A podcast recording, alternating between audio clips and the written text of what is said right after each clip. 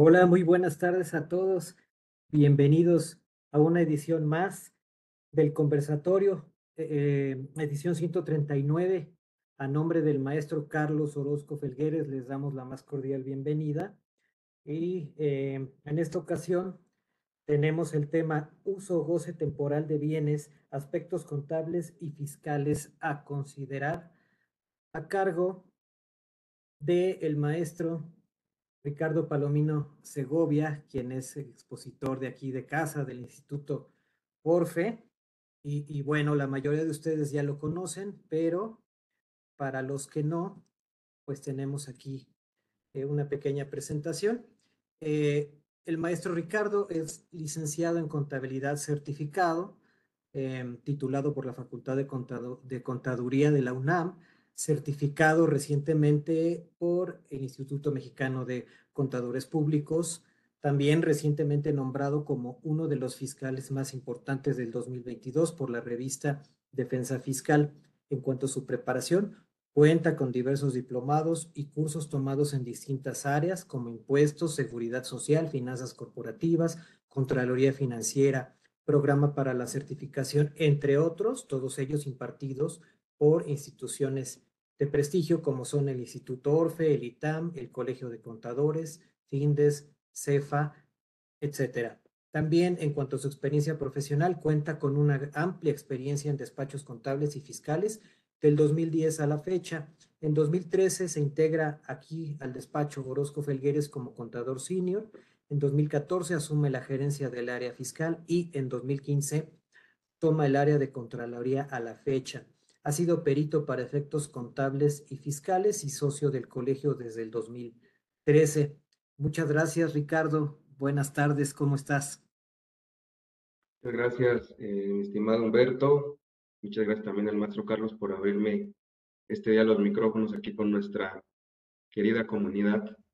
Orfe, ya 139 eh, episodios de este famoso conversatorio que pues se agradece a, la institución y obviamente al empeño que pone nuestro eh, presidente, el, maestro Carlos Orozco.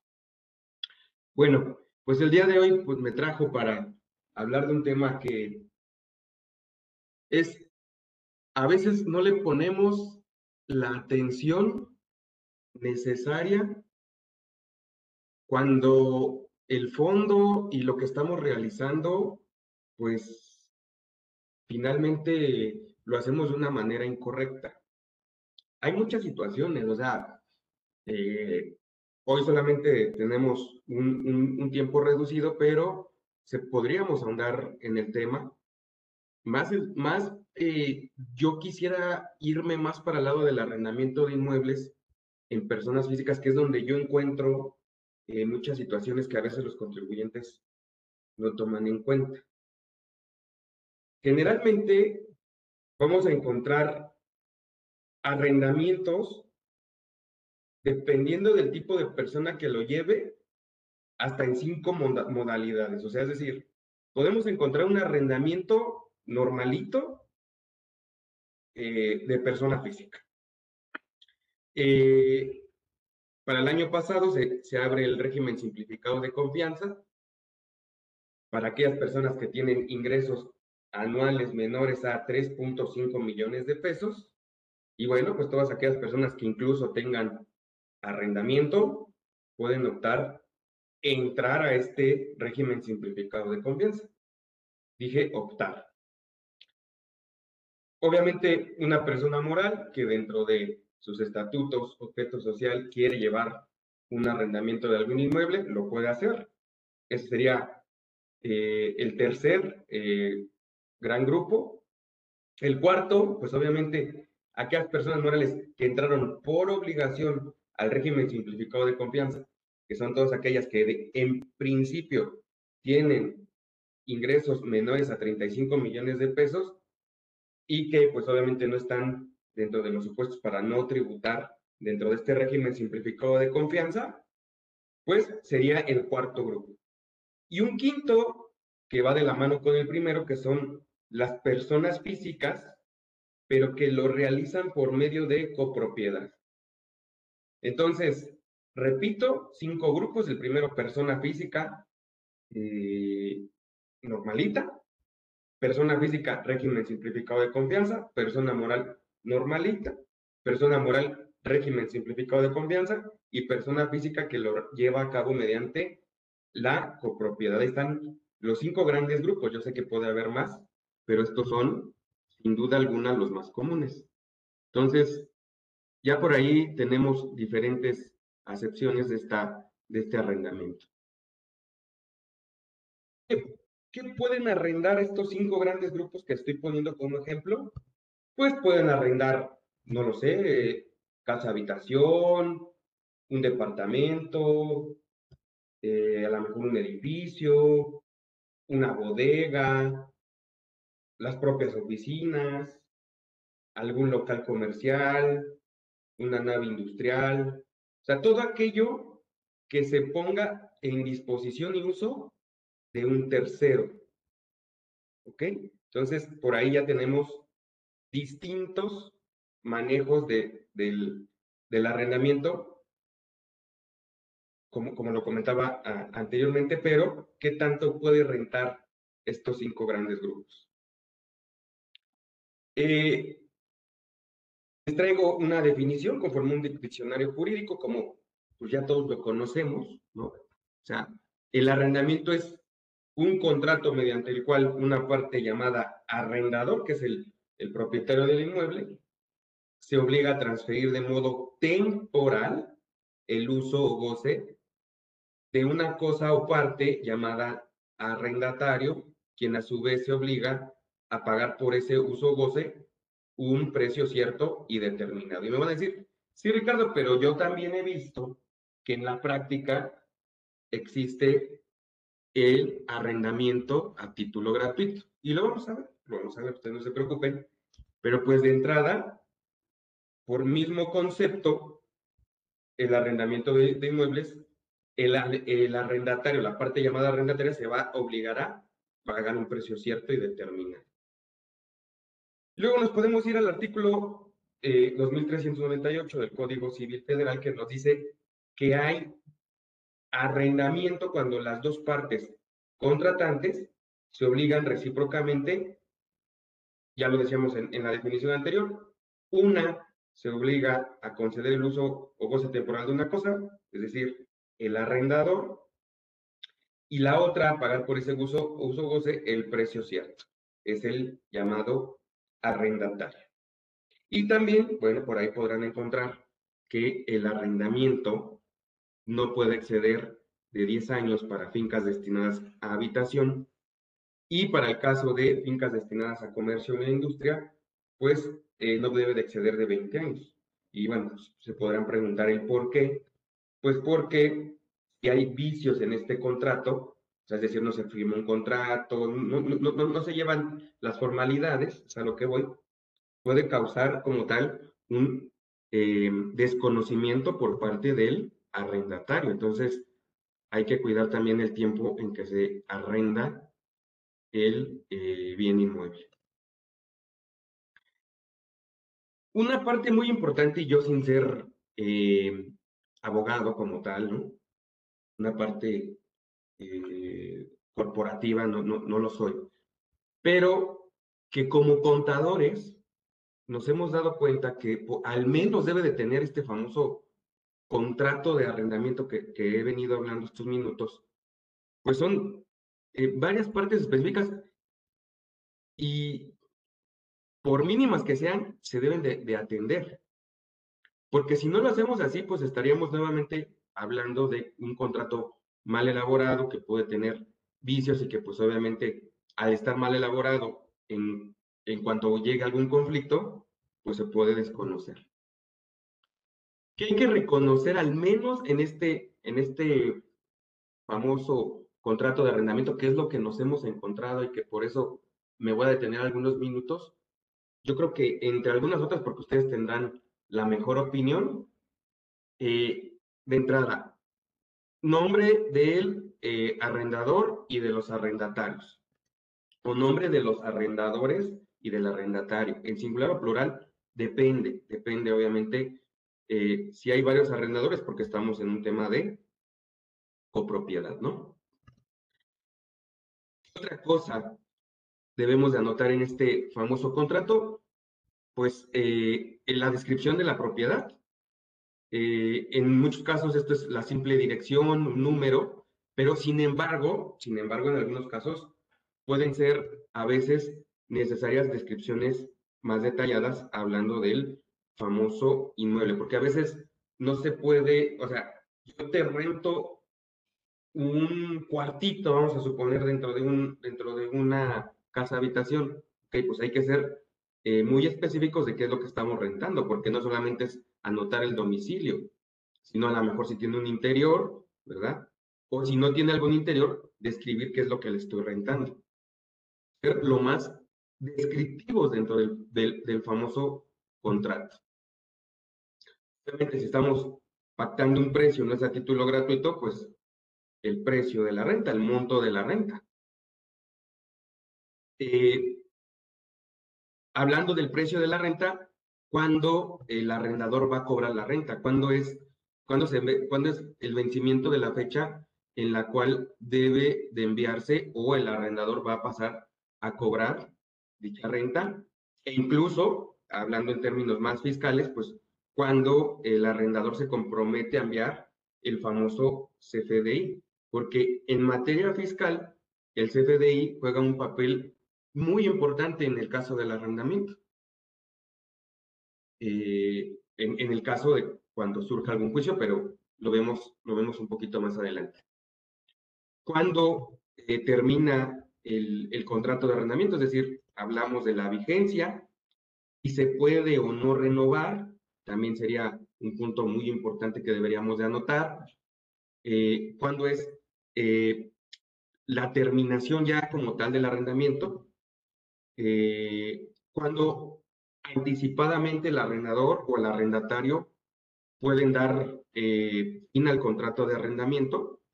No estamos hablando de la vigencia, sino de cuándo se puede dar por terminado como tal. Por ejemplo, eh, ya no me pagó la renta, llevo cobrándosela cinco meses, eh, pues ni modo, me vas a tener que desalojar la casa de habitación, por ejemplo, o el local comercial. Eso se tiene que ser muy descriptivo dentro del contrato, estas, estas notas. Eh, también, por ejemplo, otro ejemplo es, oye, ¿sabes qué? Que le hiciste un daño significativo al inmueble, pues ni modo lo vas a tener que eh, desalojar. Así también como por parte del arrendatario, el arrendatario también tiene el derecho a dar por terminado el arrendamiento. Eh, ¿Qué otra más? Pues obviamente hablando del, de, del tema del monto pactado, siempre va a existir un tema de depósito en garantía que también se convierte en un mini contrato dentro del contrato. Ahorita vemos un poquito qué es eh, este famoso depósito en garantía, que hablando ya un, un, un, poquito más, el depósito en garantía nos hemos encontrado en la práctica que muchos fiscalistas, muchos contadores le dan un tratamiento como si fuera un ingreso y como si fuera afecto al tema del impuesto al valor agregado, cuando pues obviamente no debe de ser así, por la naturaleza del mismo depósito en garantía. Eh, si no se va a dar por terminado el contrato, pues podemos asentar ciertas, ciertos cargos por, por, la, por la mora. Eh, se debe hacer cargo del pago de los servicios, agua, eh, predial, eh, luz, etcétera, etcétera. Deben de asentar quién va a ser la parte que debe de eh, hacerse cargo de este, de este tema. Muy importante, si estoy rentando un local comercial o una oficina, es muy importante anotar cuál va a ser el destino que le va a dar el arrendatario y anotar que en caso de que se haga alguna modificación al mismo, eh, avisarle al arrendador que el destino del inmueble será otro. Es decir, oye, ¿sabes que yo te estoy rentando este local para, eh, no sé, que pongas una farmacia, vamos a suponer? Y de la nada, pues, eh, quiere, quiere ser abrir más mercado y eh, contrata a lo mejor un veterinario. Entonces ya es farmacia y veterinario, ¿no? O sea, debemos de estarle avisando al arrendador el uso que eh, le estemos dando al inmueble. Eh, esto generalmente pasa cuando se entrega el inmueble, pero si se hace una adenda al, propio contrato, que es fotografías, hay por ahí una firma de que los dos están de acuerdo en las condiciones en que estoy entregando el inmueble. Eh, como les decía, nos ha pasado mucho y muchas veces hace por medio de una, eh, de la propia adenda, agregar las, las fotografías o hacer un listado, un, inventario y con ello estar los dos, eh, con, bueno, más bien firmar de satisfecho ambas partes. Se va a hacer cargo de las reparaciones si es que llegara a pasar algo, el, el, propio mantenimiento, eh, qué pasa si, si, existen alteraciones en el inmueble y eh, por el tema de, que no creo que me dé mucho tiempo, pero por el tema de extinción de dominio, yo sí les daría el consejo de que eh, notaran por ahí alguna cláusula que dijera que el propio arrendador, para el caso de algún local comercial, tiene el derecho de entrar a inspeccionar que se esté llevando a cabo el, eh, ese fin del inmueble, porque si no, pues obviamente quien tiene las de perder es el arrendador, porque a fin de cuentas el inmueble es suyo y por un tema de extinción de dominio, pues podría perder el inmueble. Ya nos pasó con algún cliente que tenía eh, un, un, bar que eh, se estuvo haciendo eh, mal uso de ese, de ese, de ese local, eh, incluso hasta salió en las noticias, el, el propio arrendador no sabía, y eh, sale como un periodicazo, como lo conocemos, salió en las noticias, salió en el periódico, de que pues ahí habían incautado droga o, y armas de, fuego. Entonces, finalmente pues fue aplicada la ley de extinción de dominio por no tener eh, amparado todo este tema, del, al menos del contrato, y pues eh, perdió el, el, local donde estaba rentando este bar. Entonces, sí les recomendaría por ahí anotar, obviamente asesórense bien con su, con su abogado. y repito, es lo, a, lo que nosotros nos ha llegado y lo que, lo que hemos tratado de, de traerles a la plática el día de hoy, pero lo mejor pues obviamente será siempre la opinión de, un, un, experto en la, en la materia. Eh, y bueno, estos son algunos, algunos, solamente algunos de los puntos que, que, debe de tener este famoso contrato, pero bueno, eh, la plática de hoy es hablar en aspectos contables y fiscales. Recordemos que existe una NIF eh, D5 que anteriormente era un boletín. Les estoy hablando 2000, 2019, cuando ya se hace el cambio de eh, boletín a una NIF eh, como es la de 5 para el tema de arrendamientos. ¿Qué, qué es a lo que voy? Se hace este cambio porque muchas veces el arrendatario no reconocía de correcta forma el arrendamiento y se viciaba en los estados financieros.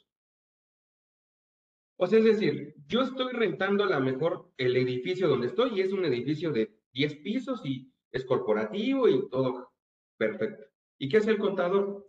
Llegaba la, factura del, arrendamiento, cargo eh, a, a, gastos eh, con abono a bancos, ya, punto, ¿no?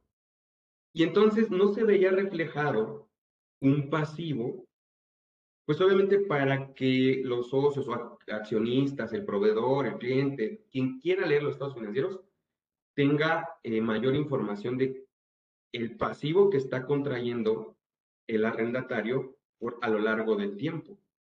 Entonces, se crea esta NIF de 5, obviamente en congruencia con las normas internacionales de contabilidad, que así lo piden reconocer. Entonces, eh, esta NIP de 5 tiene, entre otros conceptos, los mismos. ¿Qué es un arrendamiento? ¿Qué es el arrendador? ¿Y qué es el arrendatario? Entre otros conceptos. Le llama al arrendamiento, ojo, un contrato o parte de un contrato que transfiere el derecho a usar un activo subyacente. Ahorita vemos que es un activo subyacente por un periodo de tiempo, el que sea.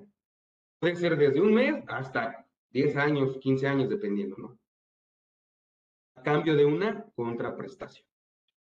Eso es un arrendamiento conforme lo dicta nuestra NIF de 5. ¿Qué es arrendador? Nos dice, es una entidad que otorga el derecho de usar ese activo subyacente por un periodo de tiempo, el que establezca el contrato o parte del contrato a cambio de recibir una contraprestación. ¿Y qué es el arrendatario? Pues es la entidad que obtiene de un arrendador el derecho a usar ese activo subyacente por un periodo de tiempo, el que sea, a cambio de pagar una contraprestación. ¿Y qué es el activo subyacente? Bueno, el activo subyacente es un activo que es sujeto de arrendamiento cuyo derecho de uso ha sido otorgado por un arrendador a un arrendatario. Entonces, es un activo, cualquiera que sea, cuyo derecho de uso ha sido otorgado a un arrendador o un arrendador, por un arrendador, perdón, a un arrendatario. El propósito principal, repito, de la, de la NIF es el arrendatario, eso es, el arrendatario reconozca este activo, este activo subyacente, por su derecho de uso de un activo y un pasivo, y un pasivo por el arrendamiento menos de que el arrendamiento sea a corto plazo. O sea, es, decir, que es corto plazo? Pues menor a 12 meses. O sea, es decir, ¿para qué reconozco el arrendamiento conforme a la NIF de 5 si en menos de 12 meses este eh, activo lo voy a dejar de arrendar? Si se vaya directamente al gasto. ¿Para qué reconozco el pasivo? Eso es lo que nos dice esta NIF de 5. Incluso dice, oye, es un activo de muy bajo valor que no es, eh, que no va a impactar de manera sustancial en tus estados financieros, no lo reconozcas. No es necesario, oye, sí, que es por cinco años, pasa el, eh, esta prueba del corto plazo, sí, pero por el monto, pues no va a mover los estados financieros, no es necesario reconocerlo conforme a la NIF de 5. Y es opcional, no, no, no te obliga a no reconocerlo, obviamente. Ahora bien, ¿qué pasa con el arrendador? El arrendador debe de reconocer qué tipo de arrendamiento estoy realizando. Si es uno operativo o es un arrendamiento a lo que llamábamos, recuerden, financiero. ¿Por qué? Porque en el operativo el arrendador no pierde los beneficios inherentes a la propiedad de ese activo. Y en el financiero sí, sí transfiere estas, estos beneficios al arrendatario. Entonces, si yo transfiero los beneficios del uso, ¿cómo lo voy a saber? Por eso me detuve al principio a hablar de el famoso contrato. Ahí debe de venir si se transfieren o no eh, esto, eh, los beneficios de este uso de este activo. Es ahí donde debemos de, de fijarnos para saber si debemos reconocer o no la baja del activo por parte del arrendador. Oye, no le estoy transfiriendo los derechos, yo todavía incluso puedo llegar y si un día quiero lo puedo usar. O es más, se lo estoy arrendando, pero ni siquiera lo tiene el propio eh, arrendatario. Bueno, discúlpame, pero eso no es arrendamiento financiero. Estamos cayendo en un arrendamiento puro y no, el arrendador no puede dar de baja el activo eh, dentro de su contabilidad. Eso es lo que nos marca la famosa NIC de 5. Es a donde quiere llegar. Que el arrendatario reconozca el pasivo y que el arrendador dependiendo del el tipo de contrato, dé de baja o no el activo. ¿Y cómo lo va a hacer? Leyendo el contrato y acercándose a su contador experto para saber, y obviamente, sin lugar a dudas, un abogado, para saber si se está o no transfiriendo este beneficio de este activo. ¿Ok? Bueno. Me metí nada más así como un, como un dato eh, cultural, nada más a ver al INEGI. ¿Cuántas viviendas existen en México? No, no existe un dato a 2022, por ejemplo. Pero bueno, tenemos un dato eh, bueno, cerrado a 2020 por parte del INEGI. Se me hace eh, buen dato y traerlo a colación el día de hoy. Existen 35 millones de viviendas en todo el territorio nacional. Bueno, 35.2 millones de viviendas. Ahora, de estas 35.2 millones de viviendas, la separa el INEGI y nos dice, de todas las viviendas, el 57% son propias pagadas. Ya, no caen en ningún supuesto, es propia, ya está pagada. Que es la gran mayoría y me da mucho gusto que, esté subiendo México en este tema. Ahora, del 100%, el 16% son viviendas que se encuentran rentadas, que es el tema del día de hoy. 16% de los mexicanos rentan su vivienda. Ahora, otro 14% vive en perdón, en viviendas prestadas por familiares, amistades o por el trabajo. 14% es bastante. Son viviendas prestadas. Un 11%, aparte del 57% que, que hablé al principio, hay otro 11% que son propias, pero que aún se encuentran pagándolas. Entonces, este 57 en algún momento de la vida se va a volver un 68%. Al final hay un 2% que puede ser cualquier otra situación, que es muy bajo ya, un 2%. Son 600 mil viviendas están en algún otro supuesto.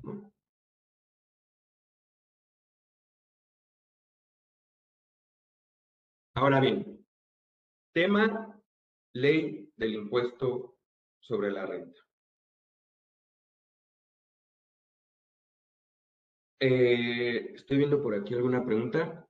Eh, nos dice Lore, oye, ¿se puede dar un inmueble en comodato? Sí, se puede dar. De hecho, es un tema que, eh, que lo vamos a, tocar, que obviamente muchas veces, Lore, se pierde en el camino el, el famoso comodato, porque ¿quién lo utiliza? Sé que lo traigo más adelante el tema, pero ¿Quién lo utiliza a grandes rasgos y en un porcentaje muy alto? en las empresas lo utiliza el socio, quien es el dueño del inmueble, y lo entrega en comodato a la propia empresa. Muchas veces nos dicen, oye, ¿sabes qué? Que no es recomendable, porque financieramente no ves un impacto, ¿no? Quien, quien esté leyendo los famosos estados financieros no van a ver el impacto del uso, ¿verdad? de este eh, inmueble porque pues no están pagando una contraprestación. Pero dejemos de lado la parte financiera. En la parte fiscal sucede mucho ilegal más que nada, que ni siquiera se firma el contrato. Y se pierde todo este tema del comodato como debe de ser. Porque pues si por lo menos no lo tenemos firmado y en caso de una inspección, pues te va a decir la autoridad, bueno, ¿y de quién es el inmueble? ¿Por qué estás haciendo uso de un inmueble que ni siquiera te fue entregado por medio del comodato? Dice el comodato como tal, te lo, ahora sí que como dirían los niños chiquitos, te lo empresto le pone la EN o la M, te lo empresto tantito. Te lo presto. Pero hay de ti donde hagas mal uso y donde no me lo regreses en las condiciones en que te lo estoy entregando. Eso es el comodato. Y nos dice algo bien, bien, pasa. Así que, contador, casos de la vida real. Dice, oye, Y las personas que lo reciben lo pueden arrendar. Te voy a, te voy a contestar algo, Lore, y no quiero sonar como abogado, ni como contador, ni como administrador. Depende. ¿Por qué depende? Porque si te entrego el usufructo, si se firma un contrato de usufructo, yo puedo rentar la propiedad porque ya la estoy usufructuando. Pero si el comodato no me lo permite, no podría sacar provecho de él. O sea, el provecho del comodato en estricta teoría es para que yo lo use, no para que lo explote. Y es poner en tela de juicio dicho contrato. Oye, ¿quién en su sano juicio, en la realidad, te presta un inmueble, pudiéndolo él rentar, para que tú lo rentes? Pues es lógico, no se va a dar. ¿Quién en su sano juicio lo haría? Pero si lo estás usufructuando, pues ahí sí tú podrías eh, arrendarlo como tal. Pero bueno, déjenme, me continúo. Hablaba de un tema bien importante que es la expedición del CFDI. Artículo 118. Obligaciones del arrendador, de quien entrega el inmueble. Nos dice, fracción tercera, expedir comprobantes fiscales por las contraprestaciones recibidas. Eso ya lo sabemos. Pero hay un siguiente párrafo que los arrendadores no leen. Y dice, tratándose de juicios de arrendamiento inmobiliario en los que se condene al arrendatario al pago de las rentas vencidas, la autoridad judicial deberá requerir al acreedor que compruebe haber emitido los comprobantes fiscales a que se refiere esta fracción. Claro, oye, tráeme los FDIs, tráeme las facturas para ver que por lo menos hiciste gestión de cobro. No, es que yo vivo en la oscuridad fiscal y en mi vida he emitido un comprobante fiscal digital por internet. Pues discúlpame, pero estás en todas las de perder. es requisito obligatorio el haber expedido el CFDI y comprobar que obviamente hiciste acción de cobro. Ya estás en juicio, demuéstrame que cobraste. ¿Cómo? Ahí está el CFDI de entrada.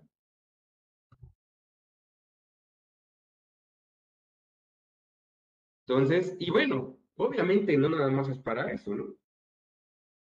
Te puedes ganar una multa por, por parte de la autoridad, si no metiste el CFDI, puedes caer en un tema de discrepancia fiscal. Muchas cosas. O sea, no nada más es de que actúo en la, oscuridad fiscal y, no quiero que me vea el SAT y por eso yo soy, no, yo soy más fiscalista que mi contador. ¿Y cuál, qué crees que hago para evadir impuestos? No emito el CFDI de mi arrendamiento. Pues sí, espérate, nada más entra un problemota y vas a decir, ¿qué hice? ¿Por qué no le hice caso al experto?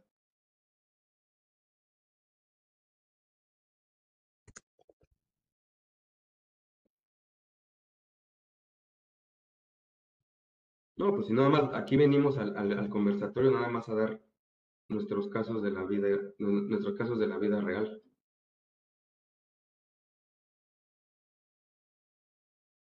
Bien, hablaba de un tema bien importante al, al inicio, es el depósito en garantía, o sea, ¿por qué en algunas ocasiones cuando no están asesorados, le dicen al arrendatario, deposítame tu garantía, que puede ser un mes, dos meses, no sé, o sea, dependiendo del pacto que tengan, que hayan hecho y, que esté obviamente sentado en el contrato. Me lo mandas con todo IVA, ¿eh? No, pues, o sea, les digo, explíquenme en qué parte de la ley del impuesto al valor agregado, que aparte, digo, sencilla no es, pero tampoco es difícil de leer y de entender. Donde dice que el depósito en garantía está grabado para efectos de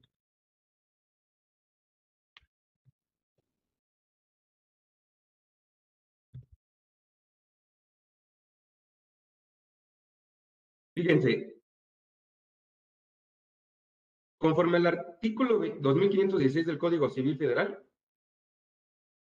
a grandes rasgos, es un contrato o parte de un contrato por la cual el depositario obliga hacia el depositante a recibir una cosa, mueble o inmueble, que aquel le confía y a guardarla para restituirla cuando la pida el depositante. Nada más. No constituye un ingreso. Yo no vi por ahí la palabra ingreso. Una garantía de que me vas a regresar el bien. Y que muchas veces, en la práctica, que dicen, oye, pues te deposité un mes, te deposité dos meses, quédatelos y yo sigo corriendo eh, con la renta. Eh, ya no te voy a pagar, nada más que el día 31 de julio me salgo. Y ya, muchas veces así sucede, ¿no? Es lo, lo más práctico. Y en ese caso, ¿qué pasa? Que para efectos fiscales y contables estás devengando el depósito en garantía.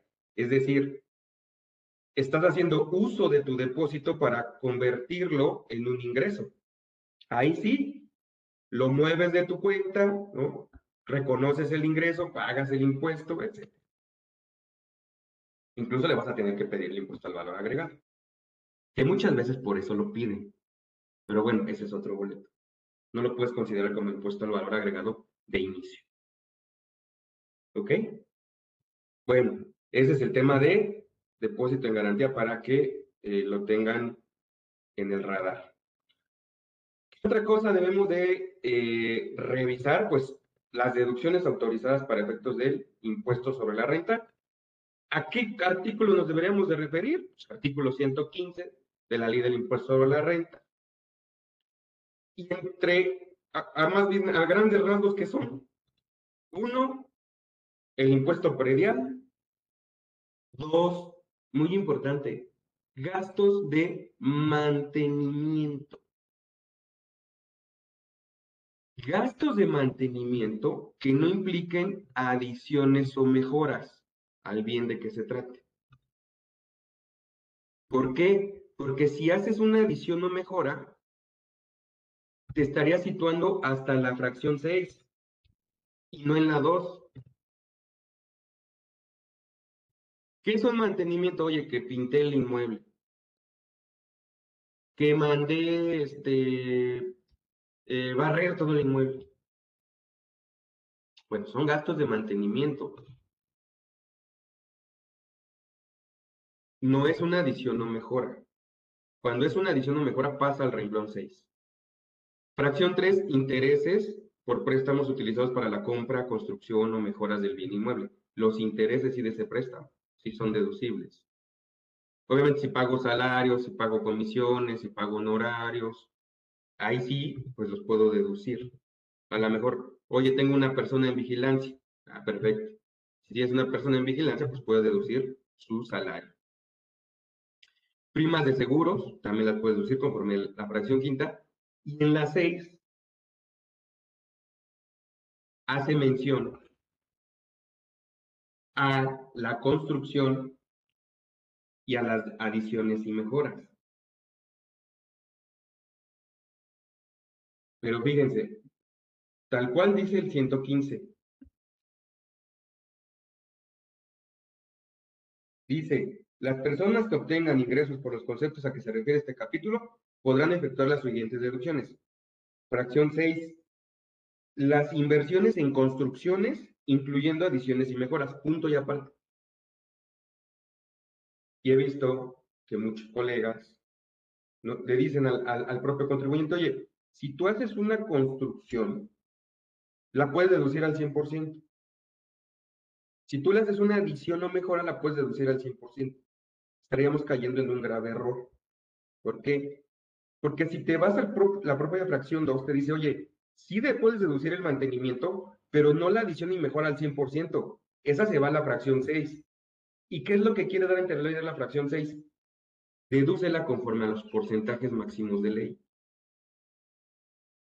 No al 100%. Yo no veo que, que me diga por algún lado que lo puedo deducir al 100%.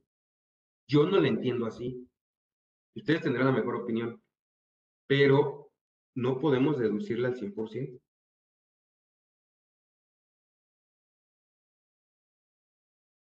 Ahora, oye, las seis fracciones anteriores no voy a tener ni cómo comprobarlas. Bueno, pues te dice la ley, no te preocupes. Mismo artículo 115, aplica la deducción opcional del 35%, que en el argot popular se le llama deducción ciega.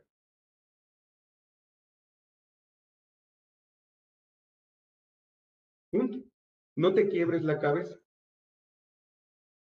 Y además de ese 35, si tú pagas el impuesto predial, adelante dedúcelo. Ahora, hago subarrendamiento. ¿Qué nos dice el artículo 115? Solo te puedes deducir el importe de las rentas pagadas al arrendatario inicial.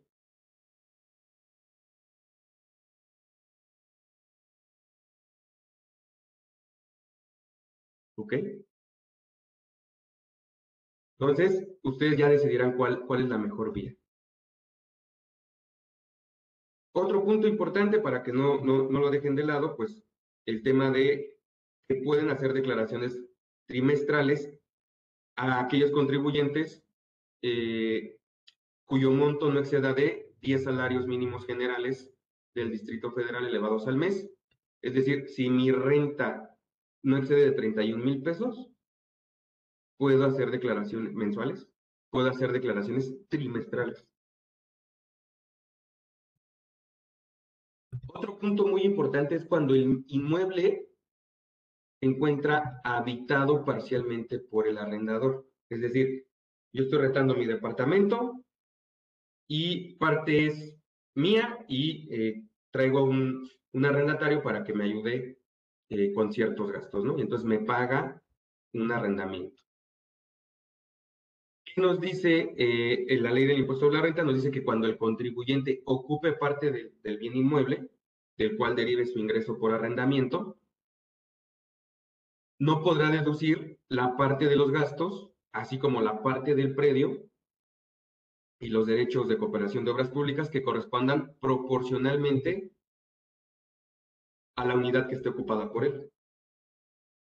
¿Cómo, cómo, cómo considero la parte proporcional de estos gastos? Pues nos dice la ley, se calcula considerando el número de metros cuadrados de la construcción o de la unidad ocupada en relación con el total de metros cuadrados de construcción del inmueble. Ok, entonces nos dice la, la ley, no puedes deducir el 100% de los gastos que hagas porque una parte está ocupada por otra persona. No me quieras hacer aquí este chanchullo y me quieras deducir el 100% de eh, los gastos que realices. ¿Ok?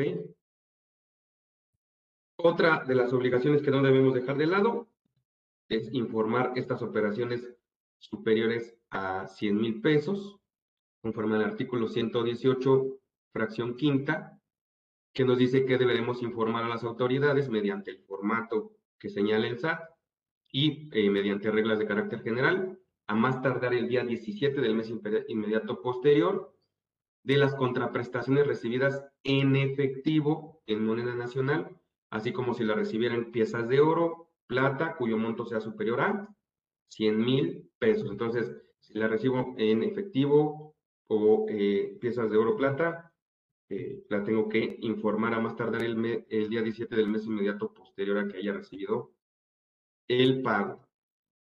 Otro punto eh, importante que no debemos dejar pasar Recuerden que la regla 28117, 28117, nos dice que eh, estarán eximidas del enviar la contabilidad electrónica y presentar la DIOT cuando en el ejercicio inmediato anterior no hubieran excedido de 4 millones de pesos de ingreso. Eh, regresando un poquito a lo que nos decía Lore del tema del, del comodato, y que para los que no me conocen, no quiero dejar de lado, es que el tema del comodato, conforme al artículo 199, fracción sexta, inciso C del Código Fiscal de la Federación, se vuelve un esquema reportable cuando el socio entrega en comodato el inmueble. Y que no nos dé miedo, o sea, el esquema reportable no es para, y yo, sé que el 2% de los que están aquí conectados eh, no, lo, no, no, no este, evidencian sus esquemas reportables. Pero si es un esquema reportable y que se nos está yendo a muchas personas. ¿Qué, pasa cuando presentan la declaración anual? ¿Tienes esquema reportable? No, no. Bye. Sí los hay. Bueno, pues que me venga a multar la autoridad cuando crea que, que, existe. Nada más tengan en cuenta este tema del comodato, ¿ok?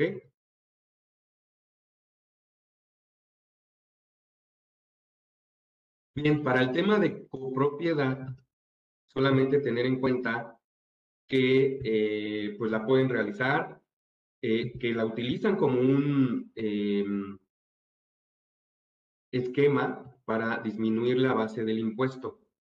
¿Por qué? Porque recuerden, o sea, si yo persona física soy dueño del inmueble como persona física solita, pues se puede ir a un renglón X y se puede elevar la base del impuesto. Pero, vamos a suponer, haces la copropiedad del inmueble y son tres, cinco. Se los juro que sí o sí va a bajar el renglón y que la base de impuesto y por ende el impuesto va a ser mucho menor, muchísimo menor. Entonces, ese sí, por ahí, en esquemas fiscales con el tema de la copropiedad. Otro tema que no, no dejen de lado, por favor, es el tema de el aviso en materia de prevención del lavado de dinero, que yo sé que muchas veces causa eh, muchas dudas. Porque, ¿qué nos dice la ley eh, de antilavado? Nos dicen, te encuentras en el supuesto y es para ti una actividad habitual o profesional. Y dichas, eh, dichos conceptos no están bien definidos en la propia ley. Y pues nos tenemos que acercar a tesis, a jurisprudencias, con abogados, con otras personas que ya hayan sufrido este tema, de qué podemos considerar habitual o profesional para el tema de dar aviso al portal de prevención de lavado de dinero. Eh, nos ha tocado que dicen, con que lo hagas más de dos veces, pues ya eh, se vuelve un hábito para ti el estar arrendando. Pero bueno, como tal, no, no, no, estamos tan seguros de qué quiera decir este tema de habitual. Sí hay criterios del SAT, ¿verdad? Hay por ahí preguntas y respuestas, ¿no? Pero eh, ninguna como tal establecida por en carácter de ley, ¿no? Y ¿Quién es el que realiza la actividad de informar? Nada más para que lo tengan en cuenta. Quien realiza esa actividad es el arrendador de estar informando. Él es la persona que realiza la actividad vulnerable. O sea, yo arrendador estoy eh, entregando mi oficina a Patito SADCB y yo estoy realizando la actividad vulnerable, yo soy el obligado a informar. Ok, me, me, me, queda muy claro. Pero ¿hacia dónde quiere ir la ley? Te obligo a ti, arrendador, a que me digas quién te está arrendando. O sea, la obligación es nada más, infórmame tú quién te está arrendando. Patito SADCBA es a discreción de la propia autoridad si revisa Patito SADCB o no. No al arrendador. Porque el arrendador tiene incluso hasta prohibiciones de recibir ciertas cantidades de efectivo. No, no va sobre ellos. Sobre el arrendador, va sobre el arrendatario. Es a lo que quiero llegar. ¿Ok?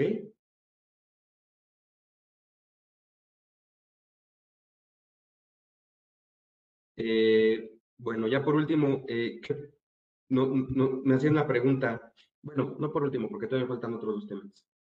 ¿Qué pasa si no declaro los ingresos por arrendamiento? Lo tocaban en, eh, hace un momentito. Tengan mucho cuidado con su discrepancia fiscal en personas físicas. Híjole, el hecho de no informar, de no declarar, de no emitir CFDIs en materia de arrendamiento es muy, muy grave y por eso nos dimos la oportunidad del día de hoy de hablar esta hora respecto del tema de arrendamiento. Ahora, otro punto que quería tomar es, persona física le arrenda a una persona moral. Ya, como que por conocimiento ya sabemos que va a traer una retención de impuesto sobre la renta y una retención de impuesto al valor agregado. Pero muchas veces la persona física ni sabe elaborar los famosos CFDIs y no, no anota la retención y qué dice la persona moral. Ya la hice. No me, va, no, me, no me retuvieron, perfecto. No tengo que retener, perdón, no tengo que retener. Perfecto, ya no voy a declarar el siguiente mes la retención. Pues sí, pero ¿qué crees? Te estás obligando de tu ley del impuesto sobre la renta artículo 27, ¿verdad? Que nos dice que para poder hacer deducible la, el CFDI, debe de tener la famosa retención, las retenciones de impuestos. Además de que por Código Fiscal Federal te vuelves solidario responsable. Y no solo eso, váyanse al artículo 75 del Código eh, Fiscal y van a ver que es una multa porque es un agravante el no haber retenido y enterado el impuesto. Entonces, es no deducible, eres responsable solidario, te va a llegar una carta de invitación y te puede llegar una multa. Nada más. Pero ¿qué dice la persona moral? A fuerza, no, no retuve. Muy mal, muy mal. Y bueno, eh, ya por último, eh, tener muy en cuenta el eh, artículo 20 de la ley del impuesto al valor agregado. ¿Qué nos dice este artículo 20? Nos habla de cuando no se desglosa el IVA en operaciones de arrendamiento. Nada más, después será cuestión de tocar las dos, las dos primeras fracciones, que en la primera nos dice, cuando sean otorgados por eh, personas morales que reciban donativos, entonces una donataria no tiene por qué desglosar el IVA si renta un bien inmueble, y cuando los inmuebles son eh, destinados utilizados exclusivamente para casa habitación, pero tiene una restricción. Si la casa habitación está amueblada, ¿qué creen? Sí deben de desglosar el impuesto al valor agregado. Pues bueno, listo, mi estimado Humberto. Con eso terminaría el día de hoy. Muy bien, pues muchísimas gracias por darnos esta cátedra, este tema también muy importante de uso goce temporal de bienes, estimado Ricardo. Y bueno, no nos queda más que eh, otorgarte tu reconocimiento, ¿verdad? Aquí está eh, el reconocimiento que te daremos también físicamente por este tema del conversatorio, la sesión 139, conversando con Orfe, uso goce temporal de bienes, aspectos contables y fiscales a considerar. También agradecemos mucho la participación de todos los que se conectaron con nosotros. Eh, nos estaremos viendo el siguiente conversatorio. Agradecemos de parte del maestro Carlos Orozco Felgueres. Muchísimas gracias por seguir con, con, eh, con estos temas tan importantes de la mano con nosotros porque son, están hechos y pensados para todos ustedes. Muchísimas gracias, gracias a todos y que tengan muy buena tarde.